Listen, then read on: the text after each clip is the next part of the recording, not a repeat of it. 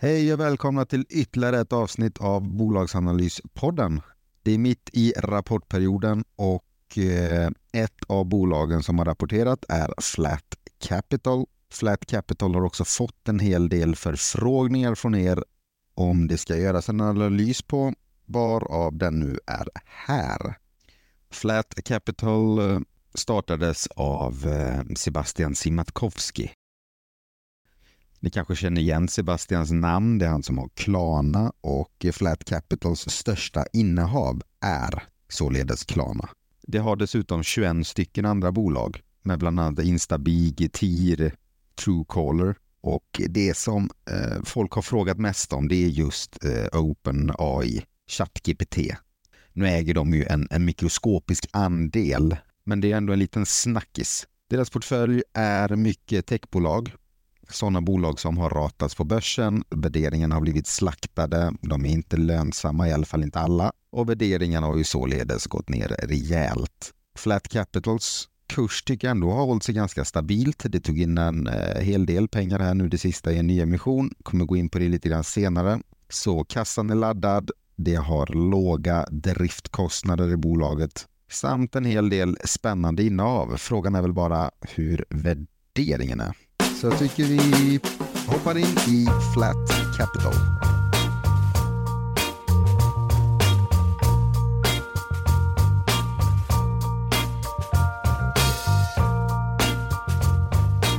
Flat Capital är ett relativt litet investmentbolag med storägaren eh, Sebastian Simatkowski. I nyemissionen som skedde så har du dock tagit in ganska intressanta nya ägare, däribland Dusko som är helägt av familjen Douglas eller som vissa säger familjen Douglas.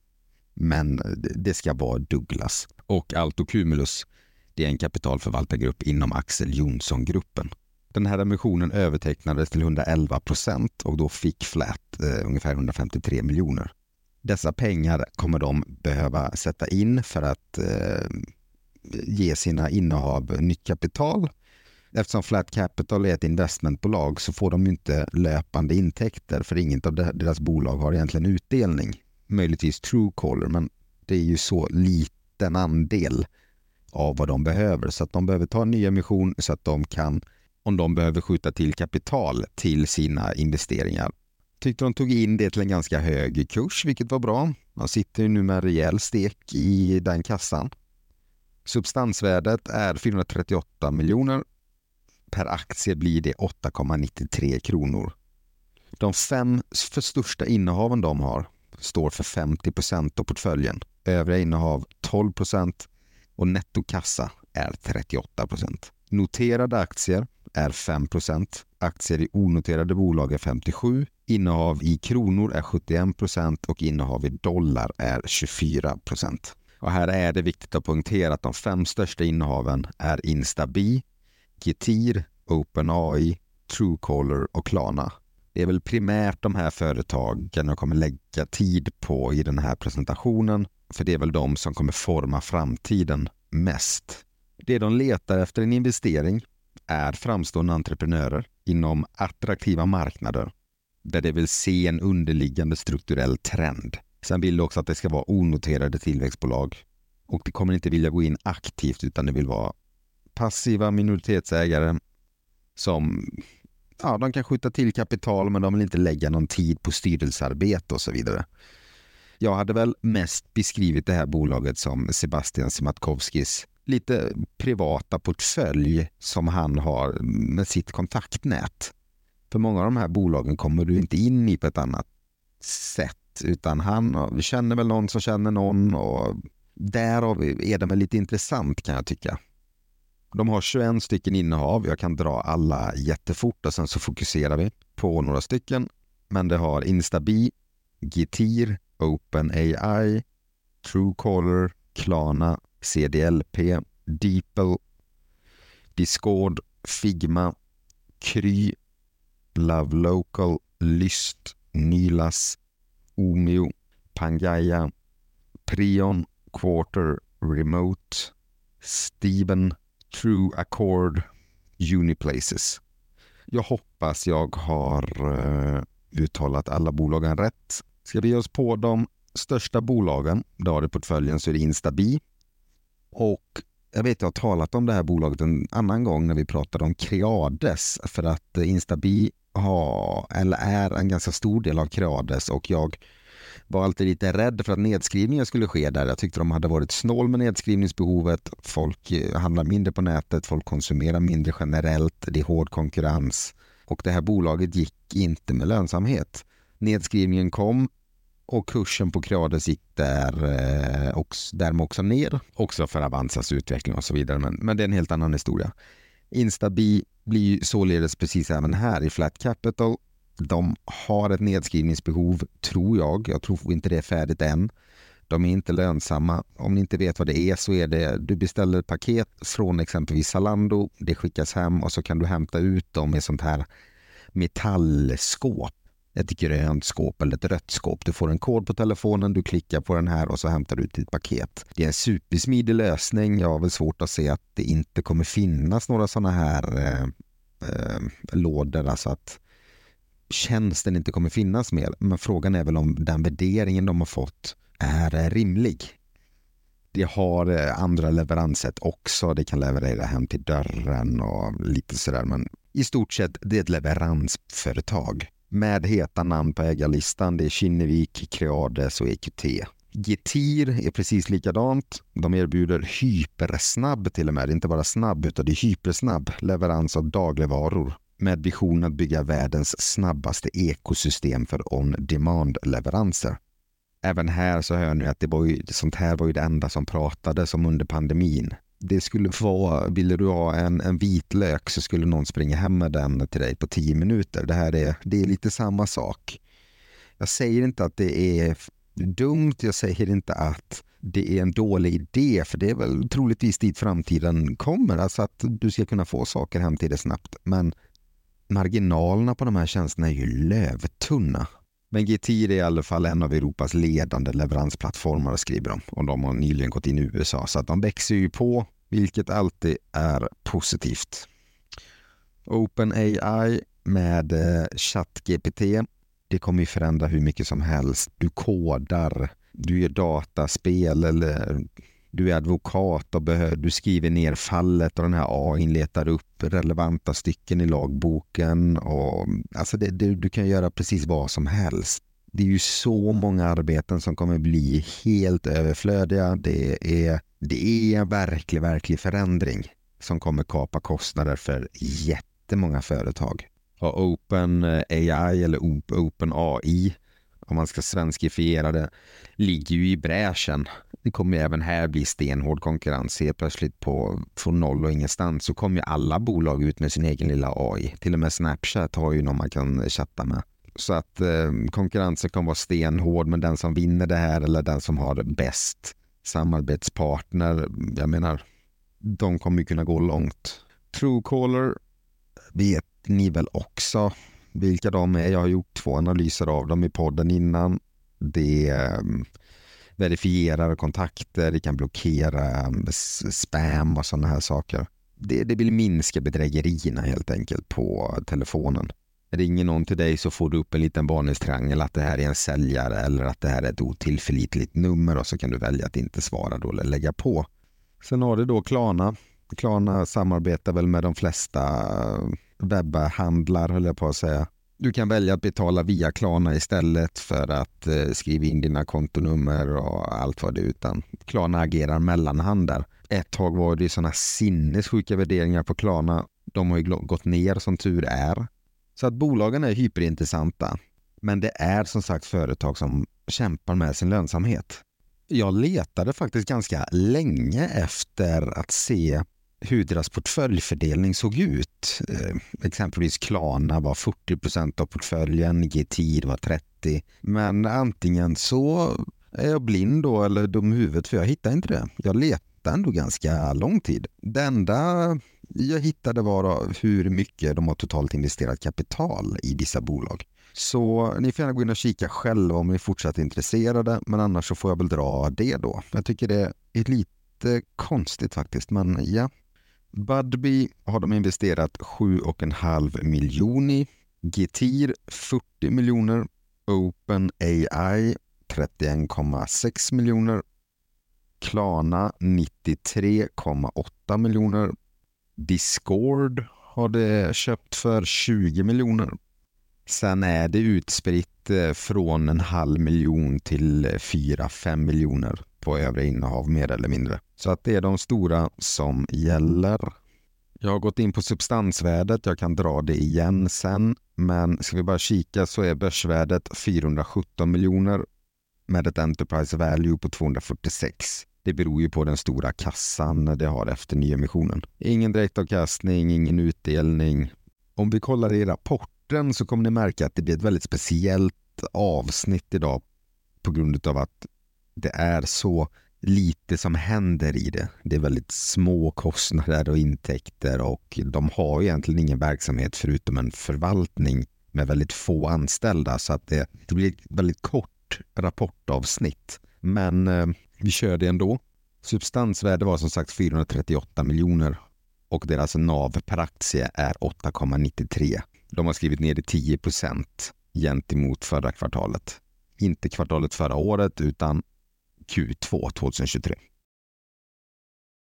De bränner ungefär en miljon i kvartalet. Och det kan jag ändå uppskatta att det, det, det är ett rent investmentbolag. Du köper mer eller mindre en portfölj där du har en eller två anställda som hyr något litet kontor någonstans och eh, förvaltar den här portföljen. För under Q3 så hade det personalkostnader på 538 000 och övriga externa kostnader på 576. Kassan behövs därför inte till den löpande verksamheten skulle jag säga, utan mer för att skjuta till kapital. Q3 2022 så var den ungefär densamma. Då var rörelsens kostnader 1, eller 1 miljon 166 000 gentemot detta kvartalet som var 1 miljon 114 000. Helåret 2022 var ungefär 5 miljoner. Tillgångarna är som sagt fördelade i noterade företag 20 miljoner i aktier, aktier i onoterade företag 251 miljoner och i cash 171 miljoner. Den här kassan borde det dessutom få ganska bra ränta på så jag tror snarare att bolaget kommer kunna gå på rörelsenivå plus till och med. Däremot så är det eh, nedskrivningarna som eh, krånglar till det för dem varje kvartal för att deras innehav helt, helt enkelt de värderas ner. Antingen för att de behöver ta in pengar till lägre kurser eller att de eh, ser att eh, bolag som de kan jämföra sitt med har gått ner ganska mycket och då blir det konstigt att de ska ha kvar en gammal värdering i sina böcker. Den direkta slutsatsen jag kommer till är ju att gillar man inte Klarna, antingen som företag eller av andra orsaker man inte vill ha med dem att göra, då ska man ju aldrig äga flat capital för att de är ju i princip Klarna. Det är deras största innehav.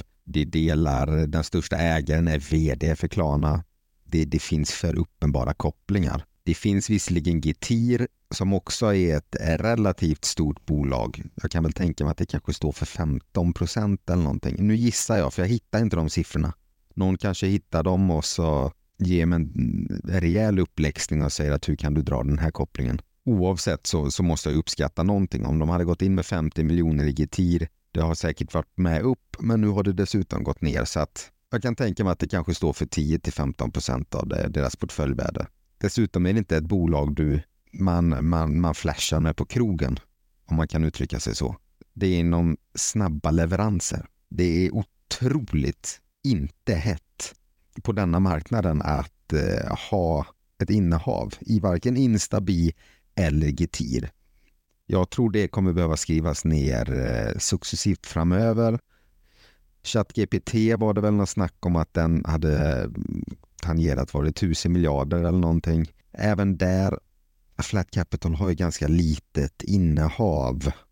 Så det blir ju inte så stort i absoluta tal. Så Klarna är ju hela, hela nyckeln. Skulle du lyckas få Klarna lönsamt, skulle Klarna eventuellt börja dela ut pengar och så vidare, då kommer ju Flat Capital vara en guldgruva på några års sikt. Och vad jag tror marknaden och även de här nya ägarna som kom in med familjen Douglas, Jonsson, så ser de väl att med Sebastians kontaktnät, de intressanta bolagen de har redan investerat i och som kan, där de kan dryga ut sina ägarandelar, så sitter det med en rejäl kassa och kunna göra det med. Och i och med att det har så pass bra kostnadskontroll att det, det går liksom inte back utan den här kassan kommer snarare öka i och med att det är så bra sparränta på banken. Du kan utan problem få 4-5 procent på ett räntekonto. Då har de täckt hela deras eh, rörelsekostnader det året. Nettokassan är cirka 171 miljoner eller var det i slutet av eh, Q3. Det kan göra rätt mycket med en sån kassa på dagens marknad. Väldigt många företag behöver kapital till väldigt nedtryckta kurser. Sköter de det här snyggt, då kan det ja, mångdubbla befintliga innehav alternativt plocka in ganska mycket nytt intressant. Det, det, har samma grej som Kinnevik och VNB Global. Det är ungefär samma typ av företag det investerar i. Fast Flat är mycket, mycket, mycket, mycket mindre. Det tar inte några styrelsepositioner. Det agerar inte i företagen det köper in sig utan det blir som en privatpersons aktieportfölj. Men med de här nya ägarna som de fick in och den här stora kassan som är en krockkudde i aktiepriset på en marknad där den eller de branscher det verkar i har gått ner väldigt mycket så kan det bli en väldigt, väldigt fin hävstång på sikt om det nu lyckas förvalta kapitalet väl. Jag tror fortfarande att det finns betydande nedskrivningsbehov. Definitivt, jag tror inte det är färdigt än. Men bara Klarna går bättre och bättre och kanske kommer till lönsamhet så är det ju där hela nyckeln är egentligen. Jag har kikat på Klarnas rapport för Q2 2023 och där skriver de att eh, det hade deras första månad med positiva siffror. Det växer på, det förbättrar sina siffror. Så att det, det har en, en, alltså det är ju på god väg att vända det här till lönsamhet. Kikar man på deras resultaträkning så har det ungefär en och en halv miljard i ränteintäkter och eh, ungefär 9 miljarder totalt i rörelseintäkter.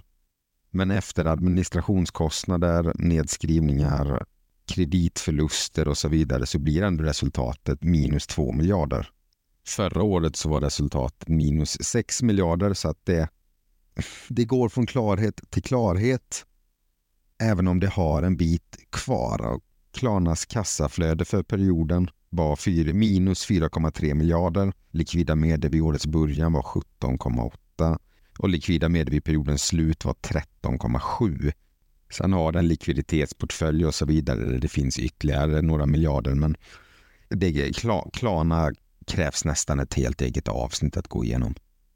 Summa summarum, jag, tycker, jag kikar på det många gånger, jag tycker de har väldigt intressanta företag men de är så små i deras portfölj och jag är väl rädd att inte Klarna kommer nå lönsamhet så snabbt som de tror. Dock så gör deras stora kassaposition nu, inte Klarna utan Flat, att det kan överraska. Det kan hitta några nya case, det kan ta lite större ägarandelar och faktiskt ta tillvara på de här möjligheterna.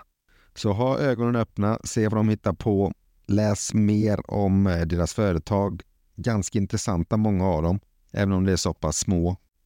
Det var allt jag hade om Flat Capital.